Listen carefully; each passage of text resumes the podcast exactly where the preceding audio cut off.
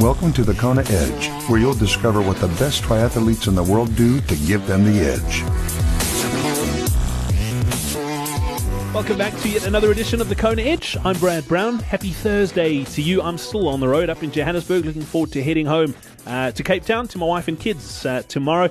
It's been a, a, fantastic conference up here in uh, Johannesburg. Uh, speaking, funnily enough, at a at a conference, not uh, that it's got anything to do with triathlon, but uh, it's a conference called Radio Days Africa. They have uh, sort of big radio conferences on all the continents, and this is the, the big one for Africa. And uh, been lucky enough to speak on podcasting, which uh, pretty thrilled about. And yeah, great audience and some yeah learning some some cool stuff. So that's totally on an aside. But today's episode of the Kona Edge, we're going to be chatting some swimming today with a guy who finished second in his age group at Ironman. Kona in 2016.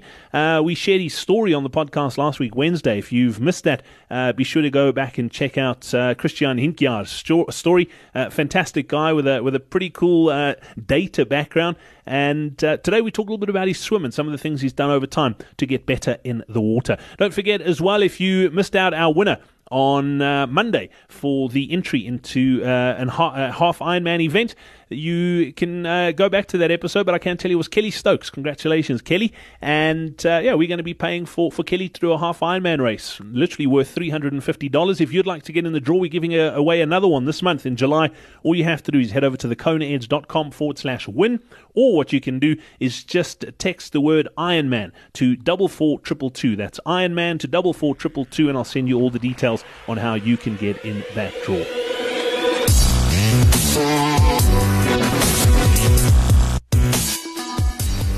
Today's Coach's Corner brought to you by Superfly Coaching. They've helped dozens of athletes reach Ironman Kona, the 70.3 World Championships, and even the Olympic Games. Their coaches, along with Joe Friel, have written several books on training methodologies. Their experienced coaches are uniquely qualified to recognize your skills while addressing your weaknesses.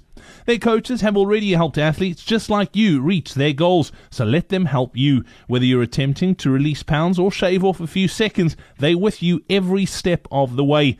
Are you interested in upping your game from acceptable to exceptional? By partnering with your passion and their experienced coaches, you can reach your full potential. Their coaching plans are like their clients, no two are alike. Once you've chosen your service level that works best for you, your coach will begin to develop your customized plan. Don't let stomach issues ruin your race. From coaching to nutritional advice, they cover it all. To discover more about Superfly Coaching, head over to thekonaedge.com forward slash coaching. And don't forget, if you're a coach or have a coaching business and would like to get a plug on the podcast, head over to thekonaedge.com forward slash coaching.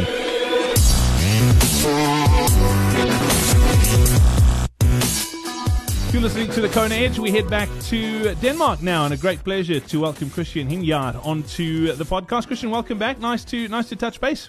Yeah, thank you, thank you. Nice to be here. Kristian, let's talk about your, your swim. You mentioned when you first got into triathlon in our in our first chat that you, you didn't come from a swimming background. It was uh, pretty much through your your studying uh, of of sports science that you were not introduced to the sport, but you were sort of almost forced to do it as part of the, the curriculum. Uh, w- did you did you grow up swimming, or, or have you sort of picked it up much later in life? yeah, actually, I was not uh, uh, growing up growing up uh, swimming uh, uh, at all. I, I could swim. I could. I think I I could maybe save myself if I if I fell off a ship or something, but not more than that. And when I started in 2013, 14, uh, I was actually starting from scratch. So uh, yeah, it's hard to hard to compete in triathlon uh, when you are new to swimming. I find that incredible because your swim times are pretty good. I mean, you're swimming around about an hour, and, and that for me is probably like the, the, the sort of guideline. Yes, you can get to Kona slightly slower, but you don't want to be too far off that hour mark. And for someone who doesn't have a swimming background, who, like you say, literally took up swimming as a as a student and, and took it seriously, then what are what are some of the things you've worked on? I mean, you must have worked really hard on it to, to get, or you just naturally gifted to, to get your swim where, where it is now. Um, yeah, I think maybe a little bit of uh, talent in there, but also just a, a, lot of hard work and really, really much focus on technique. And I think that uh, uh, just a lot of hours. I once I asked my uh, one of my swim coach. We have a lot of good swim coaches in in my club, triathlon club, and I asked uh, one of them to how do I get uh, really really good at swimming, and he said to me, you just have to swim really really much. So I did that. yeah, it's. I think a lot of people are looking for for for the secrets to, to swimming and, and swimming better. And, and sadly, it's that. It's uh, I mean, you've you've just got to put lots of time in in the water. Yeah, I think that there's not really that that many shortcuts you can take in in swimming. Uh, it's just learning the technique, learning it correct, and just put a lot of hours in it. I think it's not uh, as much aerobic uh, condition as it is just pure technique.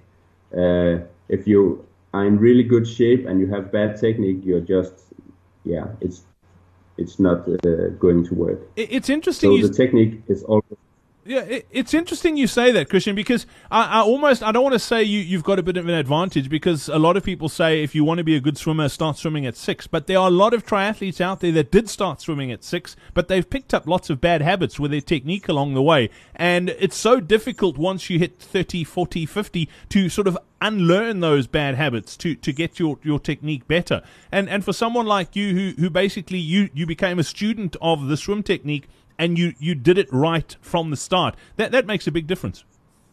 Yeah, I think that really really helped me, and I just uh, from the beginning I was very curious in uh, how to do the technique uh, correct, uh, and was all the time I was just asking if the uh, if what I was doing is is it correct or or have a uh, if if I, I was doing to going to, to correct it in, in any ways, uh, they had to tell me right away. So uh, I was really uh, I was really trying to learn learn the technique uh, correct from the start. Yeah, you're, you're right about that. I, I, think that's a great tip because I, I, hear from lots of triathletes that go, "Oh, we wish we started when we were six. We only picked up swimming as an adult, but really become a, a student of, of swimming technique, and you, you can really sort of learn the basics. And, and, and as difficult as it is, uh, it's probably not necessarily a bad thing. Kristian, as far as workouts go, what do you what do you love doing in the pool? Um, yeah, actually uh, I think that, uh, uh, as I said, just huge focus on the technique. It should be maybe one third to half of your training should just be pure technique training, and then then just uh, spice it up with some longer. in terms of Ironman training, I think it it uh, it should just be mixed up with longer aerobic uh, series like uh, um, something like two to four hundred meters uh, times five or something, and just really clocking it uh, uh, at the same time every time, uh, finding your Ironman pace and be com- comfortable uh, with it. And um, yeah, of course, I think you you should do a lot of high intensity swimming as well. But I think a lot of swimmers uh, tend to to just lose their technique uh, when they go at high intensities. Uh, so I think that my favorites are just to focus on technique and do low intensity aerobic series. So, and actually I like very much to to uh, to do some uh, sets with uh, a band around my ankles. So I'm forced to do a little bit of higher frequency, which which make, makes me adapt uh, more easy to open water swimming. Uh, yeah. I, I, know I'm going to get asked this from a, a volume and, and, time perspective. How many times a week do you swim? What sort of volumes do you do? And and uh, particularly when you're building up to a, to a big race. Yeah, I think uh, um, normally I I swim uh, something like uh, five to six days a week uh, when training for for an Ironman competition, uh, and maybe in the off season even more. So that is something like yeah maybe eight eight hours a week of swimming, and almost every day. Uh, just being in the pool. I find that interesting that you're doing more in the off season. Tell me the thinking behind that. Uh, yeah, it's just I think it's just because that uh, the weather in Denmark is just really really shitty in the winter. So if you have to put your training hours uh, in one place, uh, I think uh, swimming, uh, at least in Denmark, is a very good. It's just a very good time of the year to to get better at swimming and focusing on technique, just not rushing anything and just uh, laying the hours of work in there. So yeah. Well, I think we, that's it. You heard it here first. If you want to become a better swimmer, move to Denmark. Spend spend winters in Denmark, and you'll become a much better swimmer. There you go. Kristian, thank you very much for your time once again here on the Kona Edge. Much appreciated. We look forward to chatting about your bike next time out. Yeah, thank you. Thank you.